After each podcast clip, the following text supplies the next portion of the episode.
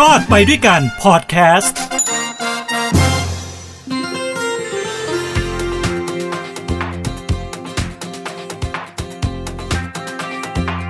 สวัสดีครับ พบกับผมทินโชคมลกิจและรายการ รอดไปด้วยกันครับ ทางหูดีพอดแคสต์ครับ วันนี้ก็กลับมาพบกันอีกครั้งหนึ่งนะครับ ถ้าจะพูดถึงเรื่องของโควิด ตอนนี้สถานการณ์ก็ยังตึงเครียดอยู่นะครับ มีผู้ติดเชื้อเนี่ยขึ้นสูงเรื่อยๆเลยนะฮะ หมื่นสองหมื่นสามหมื่นสี่เนี่ยนะฮะผู้เสียชีวิตนะครับก็ยังอยู่ที่หลายสิบคนนะครับ บางช่วงจังหวะก็เกินร้อยนะครับ นี่ก็ต้องเฝ้าระวังอย่างใกล้ชิดอย่างต่อเนื่องเลยนะครับ แต่วันนี้ที่ผมจะมาพูดไม่ได้เกี่ยวข้องกับโควิดฮะแต่จะเป็นประเด็นที่ผมเชื่อว่าในสังคมไทยก็ยังมีความเชื่อเรื่องนี้อยู่นะครับ คุณผู้ฟังเชื่อเรื่องของผีปอบหรือเปล่าครับ เชื่อหรือไม่เชื่ออยากจะให้ฟัง เรื่องต่อไปนี้ครับ รายการถกไม่เถียงของผมนะครับ ที่ออกอากาศทางช่อง 7 HD กด 35 ทุกวันจันทร์ถึงศุกร์นะฮะ 17 นาฬิกานะครับนี่ถือโอกาสโปรโมทรายการไปในตัวด้วยนะฮะผมได้มีโอกาสสัมภาษณ์คุณป้าคนหนึ่งครับ ป้าก็อายุประมาณสักหกสิบเอ็ดหกสิบสองปีจากจังหวัดเลยครับ เรื่องราวของป้าคนนี้ เธอชื่อว่าเสมียนนะครับ เธอได้ร้องกับสื่อครับ เนื่องจากว่า ชีวิตของเธอนั้นต้องอยู่กับความทุกข์มาเป็นระยะเวลาสองถึงสามปีนะครับ ความทุกข์ของเธอมันเกิดจากอะไรฮะ ก็เกิดจากเพื่อนบ้านแล้วล่ะครับ ที่มองเธอว่าเธอเป็นผีปอบ ใช่แล้วครับ คุณผู้ฟังฟังไม่ผิดครับ ชาวบ้านในพื้นที่ในชุมชนของป้าเนี่ย มองป้าว่าป้าเป็นผีปอบนะครับ ไม่มีใครอยากเข้าใกล้นะเธอไปตลาดก็มีแต่คนนินทารับหลังนะครับ ถ้ารวมกลุ่มอยู่ด้วยกันเนี่ย รวมกลุ่มหลายๆคน พอป้าเดินไปเสร็จปุ๊บเนี่ย กลุ่มก็จะแตกเลยต่างคนต่างแยกย้ายหนีไปเลยนะครับ ก็คือไม่อยากจะเข้าใกล้ป้านะครับ เพราะว่าทุกคนกล่าวหาว่า เธอเป็นผีปอบ แล้วเรื่องราวมันเริ่มต้นยังไงล่ะครับทำไมชาวบ้านถึงบอกว่าเธอเป็นผีปอบ ป้าเสมียนก็เล่าให้ฟังนะครับว่าก่อนหน้านี้เนี่ย มันมีคนในหมู่บ้านในชุมชนของเธอเนี่ยป่วยไม่สบาย หาสาเหตุไม่ได้นะก็เลยไป เชิญหมอธรรมนะหมอธรรมก็คล้ายๆพวกหมอปราบผีอะไรพวกนี้มาฮะประมาณเนี่ยหมอผีอะหมอเท้าเรียกหมอธรรมนะหมอธรรมที่เป็นธรรมะเนี่ยนะครับเอ่อหมอธรรมมาช่วย พอหมอธรรมมาดูก็บอกว่าเนี่ย คนนี้เนี่ยมีผีปอบเข้าสิงอยู่นะก็เลยทำพิธีต่างๆนะครับ มีทั้งเอาไม้ตีบ้างอะไล่บ้างสวดมนต์อะไรก็แล้วแต่เนี่ย แล้วก็คุยกับผีปอบ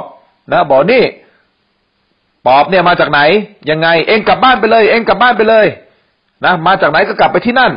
นะครับพอพูดอย่างนี้เสร็จปุ๊บเนี่ยไอ้คนคนนี้แหละนะครับ ที่ป่วยอยู่เนี่ย ก็วิ่งออกมาวิ่งวิ่งวิ่งวิ่งออกมาเขาก็ไล่ตามใช่ไหมครับ วิ่งไปแล้วก็ไปล้มอยู่หน้าบ้านของป้าเสมียนนี่แหละครับ ล้มที่หน้าข้างหน้าบ้านเลยนะฮะพอล้มลงมาเสร็จปุ๊บนะฮะ หมอทำก็มาก็ทำพิธีอีก ออกไปออกไป กลับบ้านไปเลย นี่บ้านเองใช่ไหมนี่หน้าบ้านนี่บ้านเองใช่ไหมถ้าบ้านเองนี่ออกไปเลย ก็เหมือนทำท่าไม้ตีนู่นนี่นั่น สุดท้าย คนป่วยคนนี้ก็อ้วก พออ้วกออกมาเสร็จปุ๊บ แล้วก็ลุกขึ้นมา แล้วก็ทุกอย่างก็เป็นปกติ เหมือนไม่มีอะไรเกิดขึ้น อย่างนั้นเลยฮะ หายเลย เออ อย่างนี้แหละครับ เป็นจุดเริ่มต้นที่ทำให้คนในหมู่บ้านในชุมชนเนี่ยบอกนี่ไง ปอบตัวจริงอยู่บ้านหลังนี้ก็คือ หน้าบ้านป้าเสมียน ซึ่งตอนที่เกิดเหตุที่เขาอ้วกออกมาเนี่ย ป้าเสมียนก็ออกมาดูจากในบ้านแล้วออกมาดูให้เกิดอะไรขึ้นมะก็ออกมา ตอนนั้นออกมากับสามีนะครับเพราะอยู่บ้านหลังเนี้ยกับสามีสองคนก็ออกมาดู ก็นี่แหละฮะก็เป็นเหตุการณ์แบบนี้แหละครับ ที่นะฮะมีคนมาอ้วกหน้าบ้าน แล้วเขาก็หายไปปกติ คนก็เลยล่ำลือกันว่า เนี่ยปอบไปอยู่บ้านหลังนี้ก็คือ ป้าเสมียนนี่แหละ เป็นปอบ ไอเหตุการณ์แบบนี้ไม่ได้เกิดขึ้นแค่ครั้งเดียวนะครับ คุณผู้ฟัง มันเกิดขึ้นทั้งหมด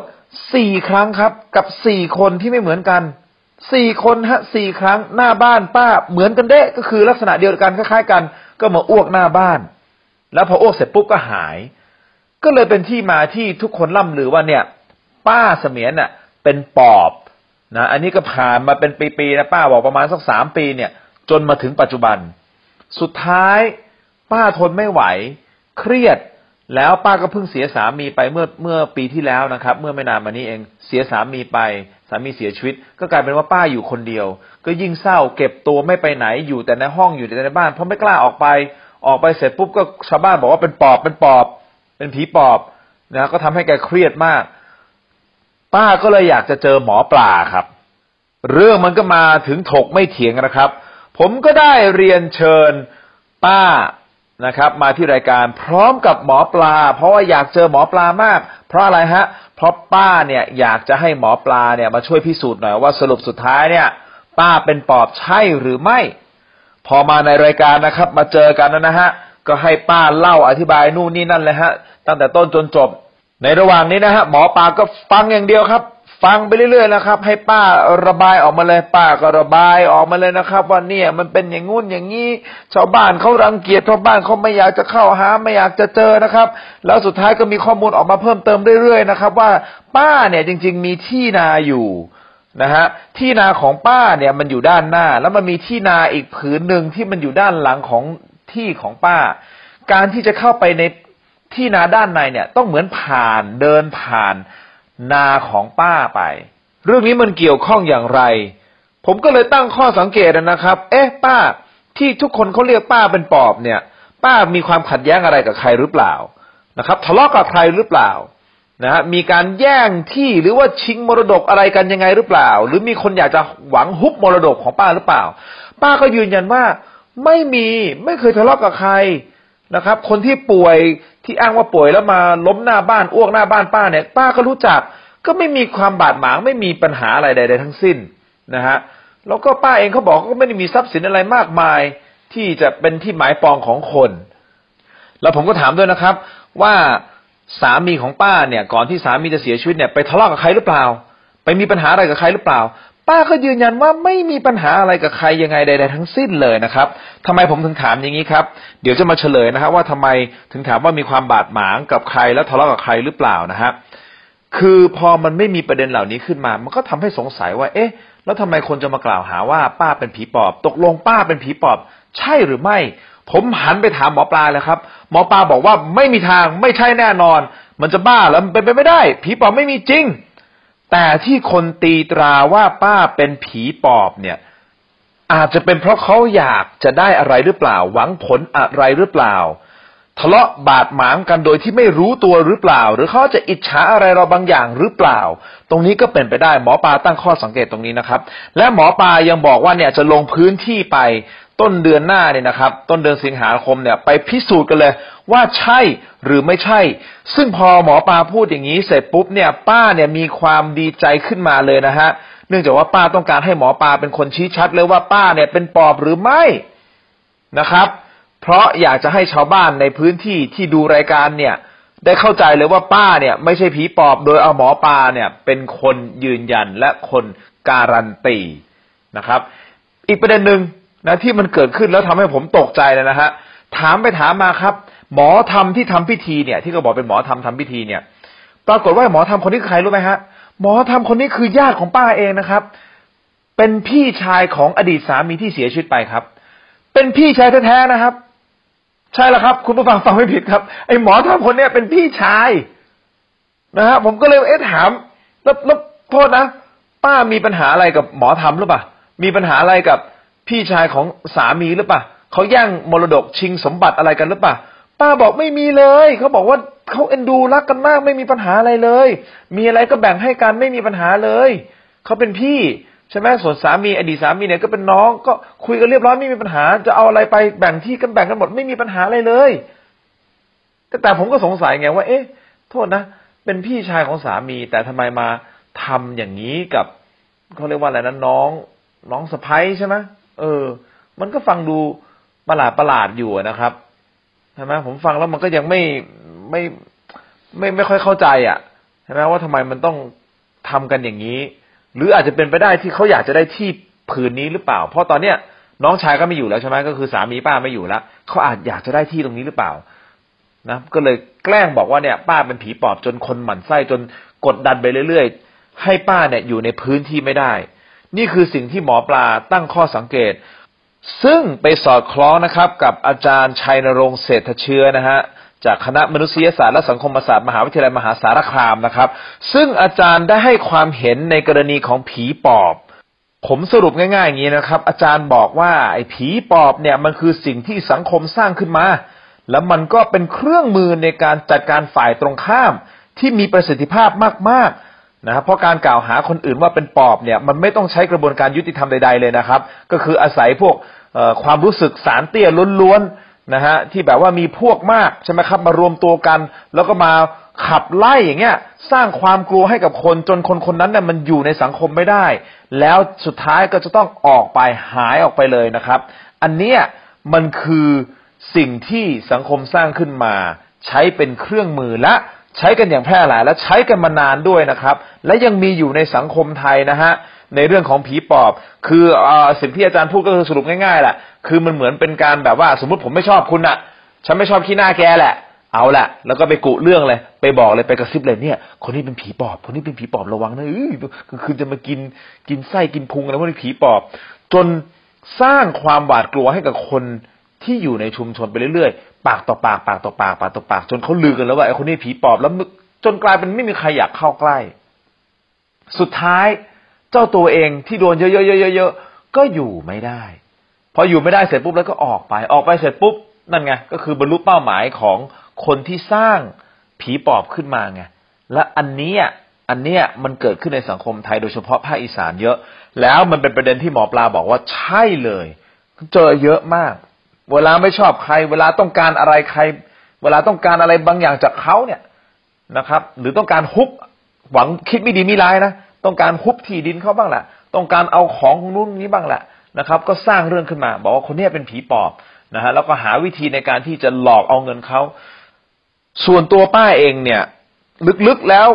แกก็มีความเชื่อเรื่องของผีปอบอยู่นะครับ เพราะว่าแกอยู่ในสภาพแวดล้อมอยู่ในสังคมที่มันมีเรื่องของผีปอบมันมาตลอดตั้งแต่เด็กอยู่ล้วไม่ว่าจะเป็นเรื่องของการไปไล่จับผีปอบ เอาข้องไปจับผีปอบ หรือใครป่วยใช่ไหมครับ ก็มีหมอผีมาทำพิธี หมอทำมาทำพิธีไล่คนไล่ผีออกจากคนคนนั้นนะแล้วพอไล่เสร็จปุ๊บอาการก็ดีขึ้น แกก็เลยคุ้นชินอยู่กับเรื่องเหล่านี้มันก็เลยลึกๆอาจจะทำให้แกคิดว่าเออมันเรื่องนี้มันมีจริง พอแกโดนคนอื่นกล่าวหา แกก็สงสัยแกก็งงในตัวแกเองไงว่าสรุปแล้วฉันเป็นผีปอบ ใช่หรือเปล่าวะนะก็งงอยู่นะครับ ก็ให้หมอปลามาพิสูจน์นะสุดท้ายหมอปลาบอกว่าไม่ใช่ ก็สร้างรอยยิ้มให้แกได้มากขึ้นในระดับหนึ่งนะฮะส่วนประเด็นหนึ่งนะครับ ที่หมอปลารู้สึกที่ไม่ดีมากๆเลย แล้วบอกว่าในลงพื้นที่เนี่ยจะไปจัดการเลยจะไปไปชนเลยนะฮะก็คือกำนันกำนันนี่นะครับ เป็นกำนันในพื้นที่นี่แหละ กำนันก็มาเยี่ยมป้านะ ก็มาพูดคุยกับป้านะ แต่ว่ามีผู้สื่อข่าวในพื้นที่ของเราเนี่ยทางช่องเจ็ดเนี่ยเขาไปสอบถามเพิ่มเติม ว่าเออกำนันตกลงกรณีป้าเป็นยังไงตกลงผีปอบใช่หรือไม่ใช่ยังไง สิ่งที่กำนันตอบเนี่ยทำให้หมอปลาเนี่ยของขึ้นมากเลยนะครับ เพราะว่ากำนันตอบว่าอะไรรู้ป่ะมันเป็นเรื่องของความเชื่อแล้วครับ ผมก็ว่ามันห้าสิบห้าสิบนะบางทีความเชื่อมันก็ไม่สามารถพิสูจน์ได้แหละ ตอนนี้ผมก็เลยว่ามันห้าสิบห้าสิบนะครับ แค่นี้แหละ หมอปลาบอกเฮ้ยเดี๋ยวก่อนคุณเป็นผู้นำชุมชนน่ะ คุณเป็นถึงเนื่อไหมเป็นถึงกำนันน่ะ แทนที่คุณจะสร้างความสงบเรียบร้อยในสังคมในในกลุ่มชุมชนของคุณน่ะ ตอบชัดไปเลยว่ามันไม่มี เพราะบนโลกใบนี้มันไม่มีผีปอบ แต่แกไปตอบแบบครึ่งๆกลางๆไงเอาใจทั้งสองฝ่ายไงฝั่งหนึ่งก็แบบเออห้าสิบห้าสิบไงก็อาจจะเป็นไปได้ อาจจะมีมันเป็นความเชื่อเนาะมันก็เลยทำให้หมอปลาบอกเฮ้ยเดี๋ยวก่อนคุณ คุณกำลังทำให้ชุมชนมันแตกแยกป่าวะ แทนที่คุณจะแบบฟันธงไปแล้วว่ามันไม่ใช่มันไม่มี แล้วคุณต้องยืนข้างประชาชนคนที่เดือดร้อนอยู่ตอนเนี้ยโดนคนอื่นมองว่าเป็นผีปอบจนเขาแบบไม่มีความสุขอะจนเขาทุกข์ขนาดเนี้ย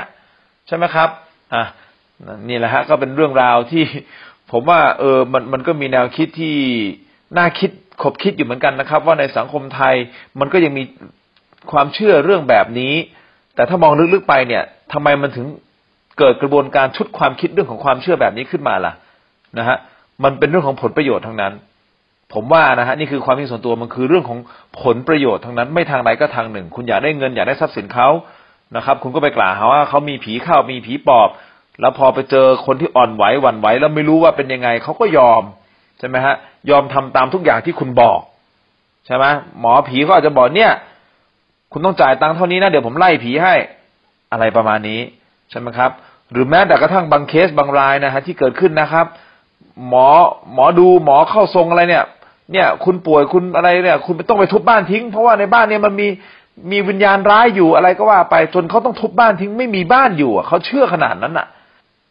มันคือการหากินบนความทุกข์ของคนอะ เวลาคนทุกข์เวลาคนหมดหนทางเขาพยายามจะหาทุกวิถีทางที่จะคลายทุกข์ของเขานะครับ แต่มันก็จะมีคนจำพวกหนึ่งเนี่ยฉวยโอกาสที่คนกำลังทุกข์กำลังเศร้า นะฮะไปหลอกเขาไงผมก็เลยอยากนำเรื่องนี้มาเล่าในวันนี้ในรอบไปด้วยกันนะครับหูดีพอดแคสต์เพื่อต้องการสร้างความตระหนักให้คนรู้ว่ามันมีเรื่องราวแบบนี้เกิดขึ้นในสังคมนะนะครับทำไมเรายังถึงได้ยินเรื่องของผี เรื่องของความเชื่อนะฮะมาอยู่เป็นระยะระยะต่อเนื่องเรื่อยๆเรื่อยๆเรื่อยๆนี่แหละครับ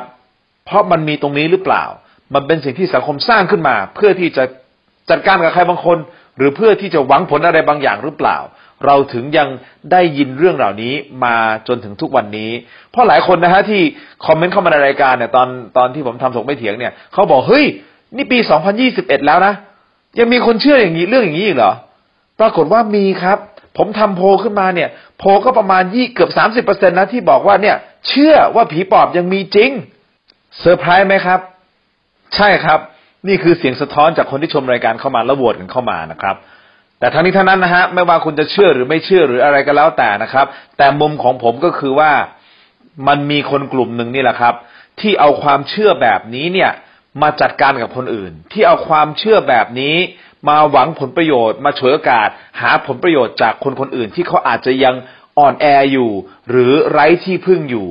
เราต้องช่วยกันหยุดสิ่งเหล่านี้นะฮะไม่ให้มันอยู่ในสังคมไทย ให้คนที่มันเห็นแก่ได้เนี่ยนะฮะแล้วก็มาเล่นบนความรู้สึกคนเนี่ย ต้องไม่มีที่ยืนในสังคมครับ เราต้องช่วยกันครับ เพราะฉะนั้นนะครับ ครั้งต่อไปถ้ามีเพื่อนหรือญาติมาบอกว่าเนี่ย ตรงนี้มีผีปอบตรงนั้นมีผีปอบนะครับ พึงจำเอาไว้นะฮะว่าผีปอบนั้นอาจจะถูกสร้างขึ้นมา เพื่อที่จะจัดการกับใครบางคนหรือเปล่านะครับ ทั้งหมดนี้คือเราไปด้วยกันกับผมทินโชกมลกิจนะครับ ก็กลับมาพบกับผมใหม่ทางหูดีพอดแคสต์ได้นะครับ ขอให้ทุกท่านมีความสุข ความทุกข์อย่าได้ใกล้ ความเจ็บไข้อย่าได้มี ขอให้มีความสุขสวัสดีมีชัยแล้วพบกันใหม่ สวัสดีครับ